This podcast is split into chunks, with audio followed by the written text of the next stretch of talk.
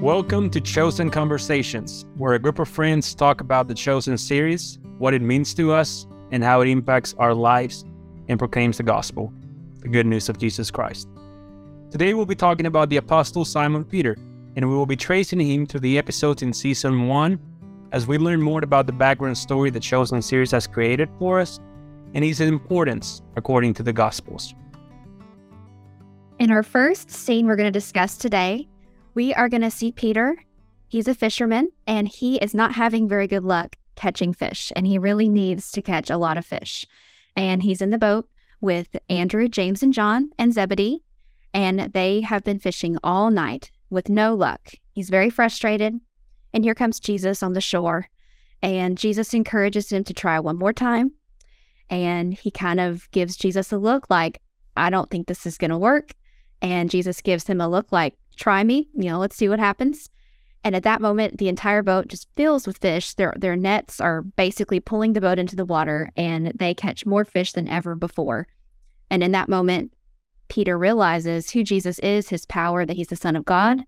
And he says some very interesting things to Jesus. And we're going to discuss today what that scene means to us, some of the things he talks about with Jesus, and how this impacted Peter in his journey to follow Jesus. So, John Mark, would you like to walk us through um, that scene, um, what Peter says to Jesus, and the backstory of why Peter might feel the way he does? Uh, yeah, thank you, Haley. When Peter sees what happens, he falls to his knees and says, You know, go away from me. Um, I'm a sinful man. Yeah, I don't belong in your presence.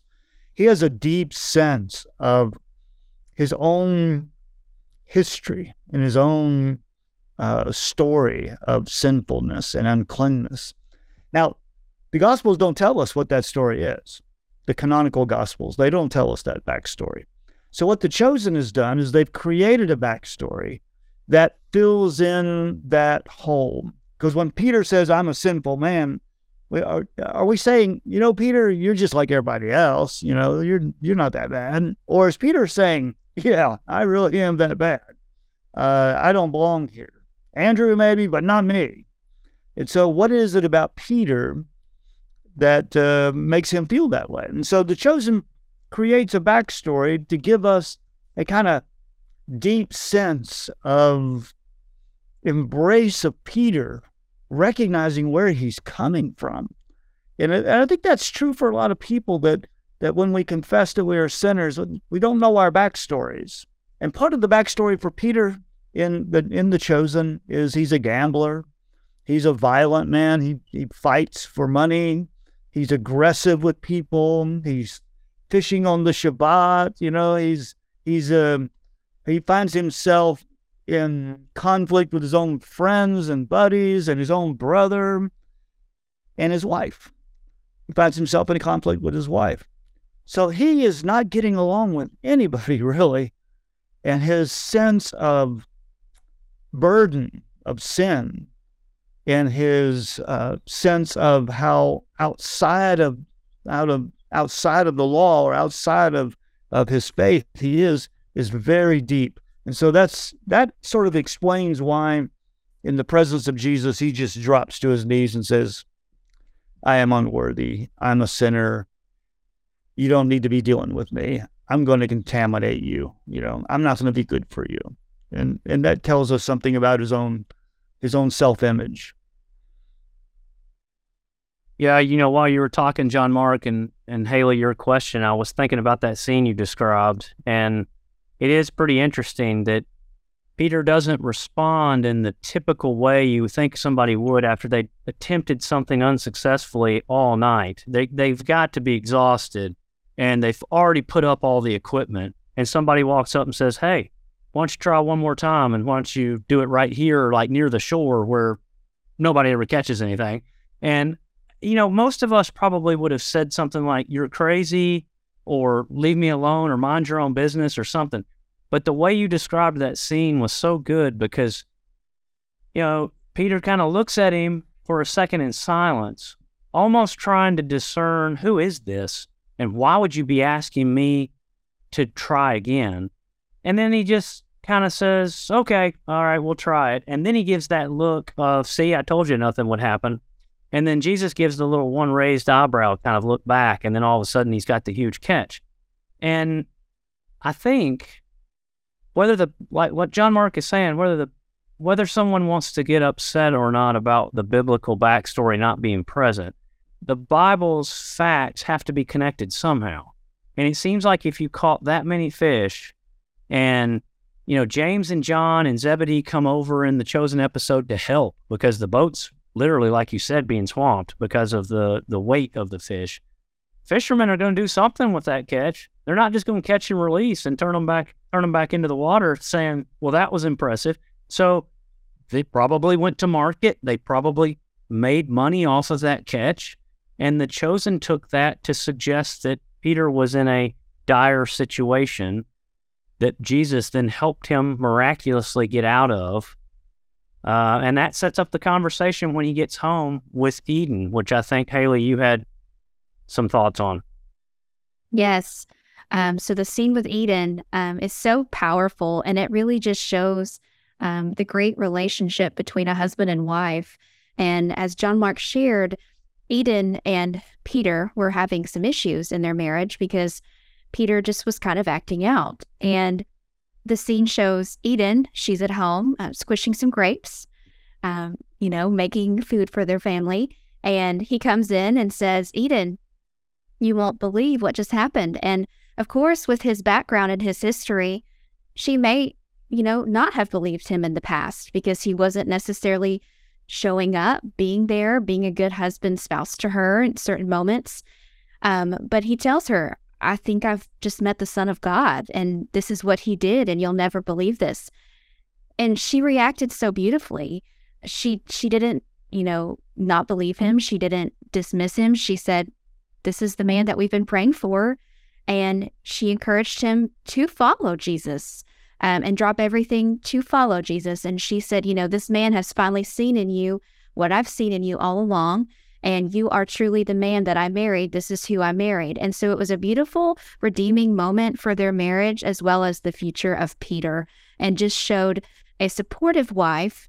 Um, and it kind of contradicts what we've seen in the previous episodes when Nicodemus was was given that that path to choose to walk in life. Whether do I follow Jesus or do I continue on with my normal everyday life and responsibilities?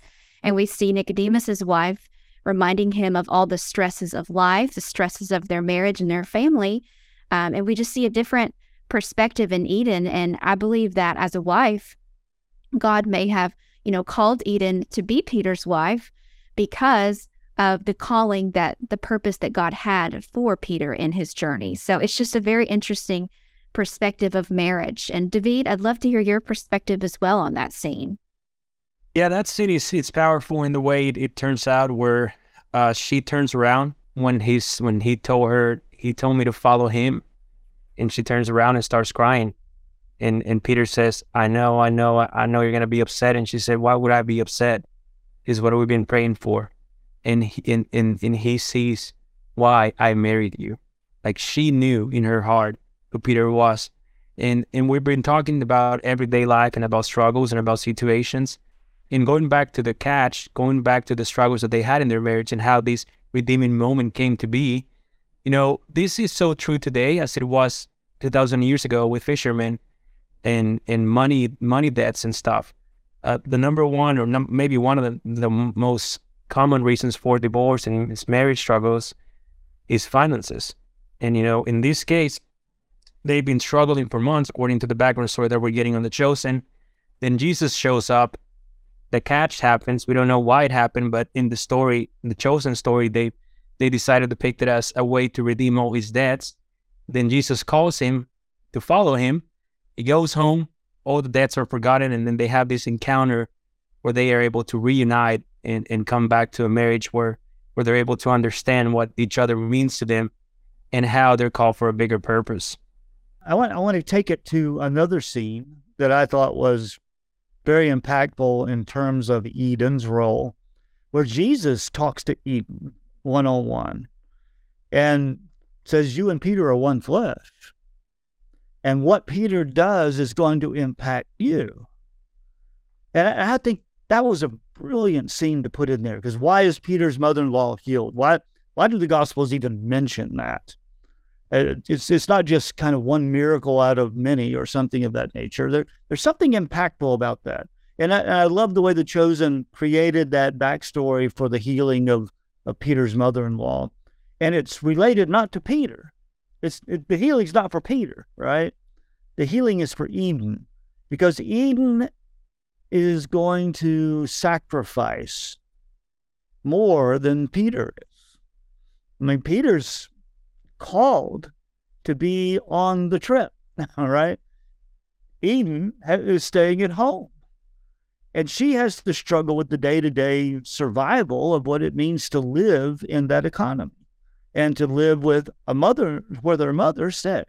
So I thought the compassion of Jesus, the recognition of Jesus that that this is um, something that Eden needs, and that Eden is a participant in this ministry, even though she's staying home and Peter's going on the road. I thought that was a wonderful insight um, in terms of the healing of, of Peter's mother in law. It was about, wasn't about Peter as much as it was about Eden and her role in the community.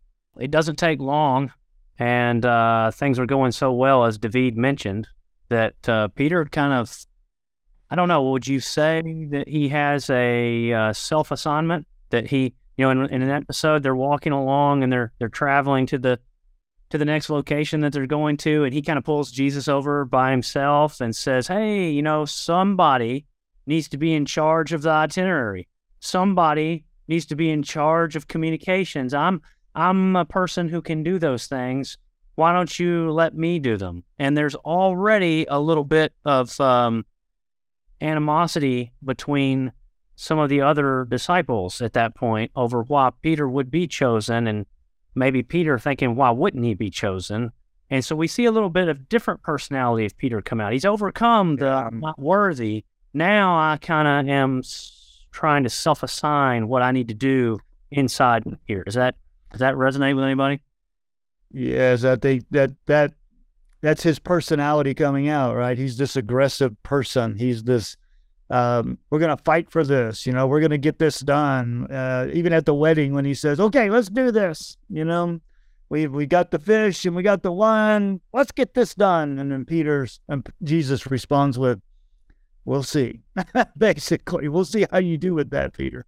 But yeah, I think that that strong sense of leadership, which is coming out in negative ways here, I mean, there are positive dimensions to that leadership, but there are negative dimensions to it in terms of the way he's he's asserting himself. He's assuming that he has to protect Jesus, that he's got to marshal uh, the people around to get this done, and and that, that's uh, that's a problem, and it does create the friction that we're going to see all the way through with these episodes. The friction among the disciples, and a lot of it has to do. Okay, who's going to be the leader, right? And that's going to be a struggle among the disciples. You know, John Mark, I love what you just said about that because I think The Chosen does an awesome job of just showing each character with their own personality, their own flaws.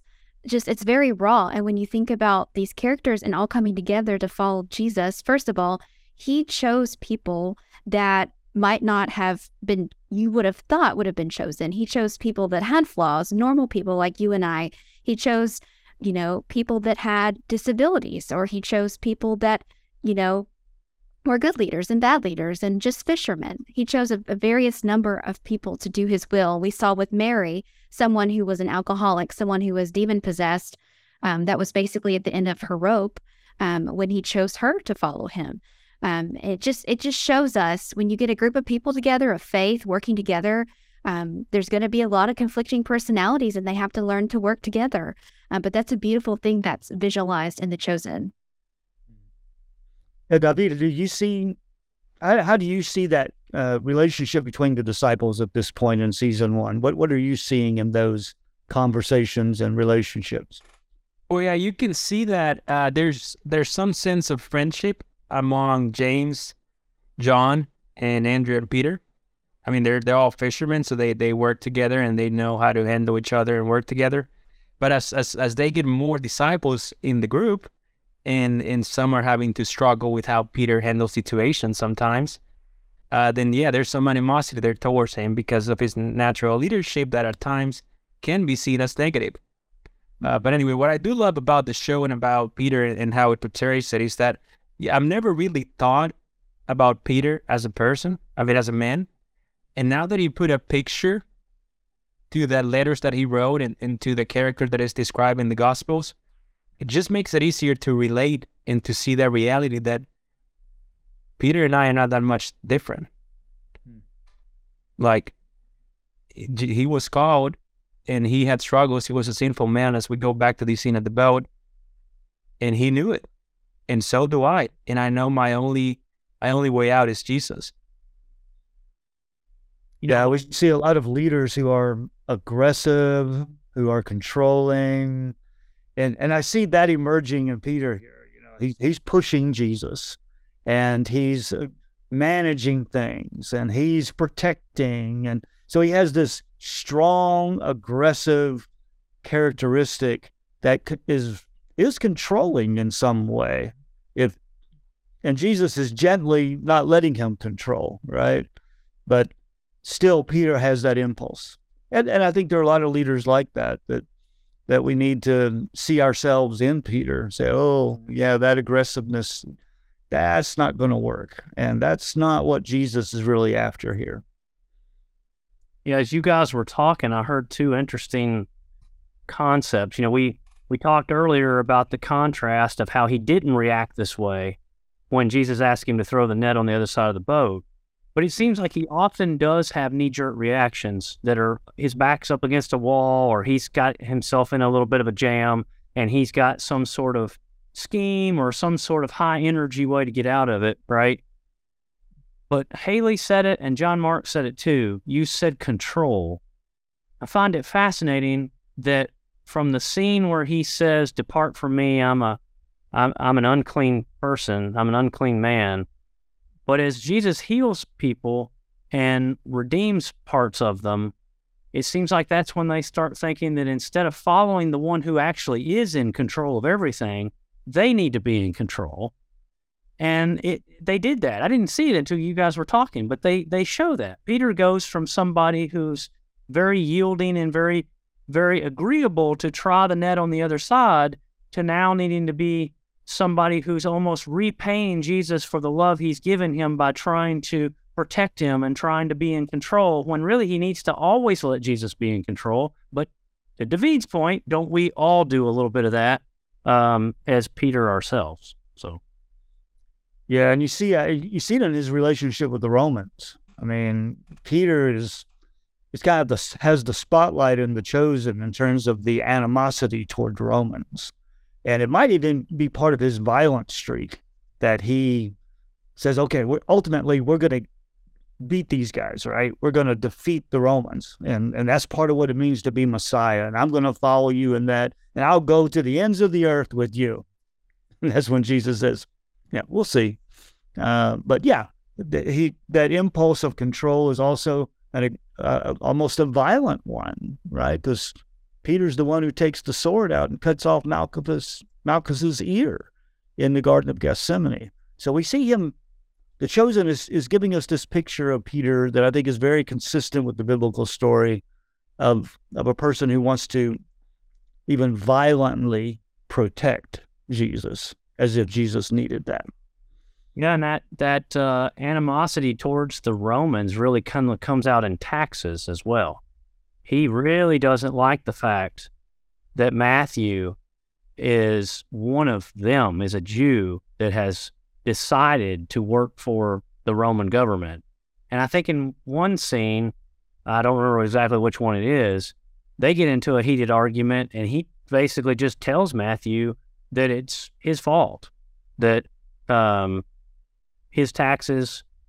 Uh, some somebody posted a picture that said, "Was Matthew the tax collector for Peter and Andrew based on where they lived in Capernaum, right? And I, you know, the Bible doesn't tell us, but John Mark, from your archaeology and New Testament studies, I mean, they're all from Capernaum, right? And if he was the tax collector, there's a high probability he could have been the tax collector for them. And maybe that's another reason yeah. Peter really doesn't like Matthew. Um, yeah. Once Jesus calls him at the end of season one. Well, that's that's certainly possible. I mean, there probably a number of tax collectors in Capernaum, not just one, but we don't really know. Well, we really don't know.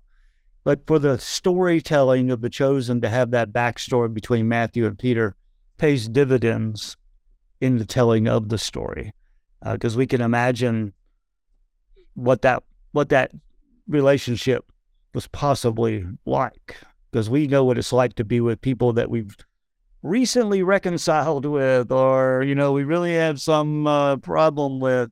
And now they're in our community or they're in our small group and oh how are we going to deal with that you know? And that, that's what we see.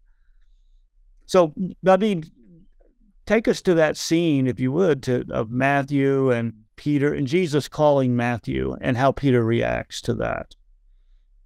Yeah, so they're walking, they're back in Capernaum, walking through the streets, and there's Matthew in his booth. And Jesus stops, turns around, looks at Matthew, and says, Follow me.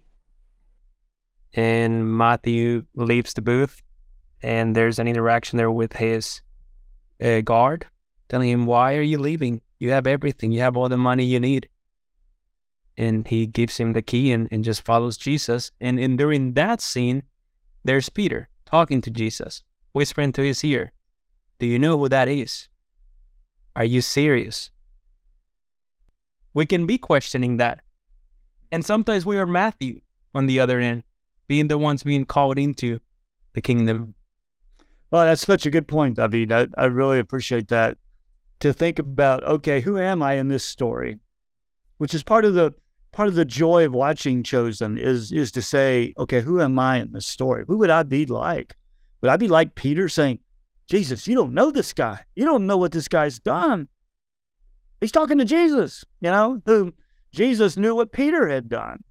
And Peter, Peter is so blinded by his hatred of the Romans and his hatred of taxation from the Romans and the oppression of the Romans, which we could understand, you know, being an oppressed people those who are oppressed can un- you can understand the kind of hatred that they would have.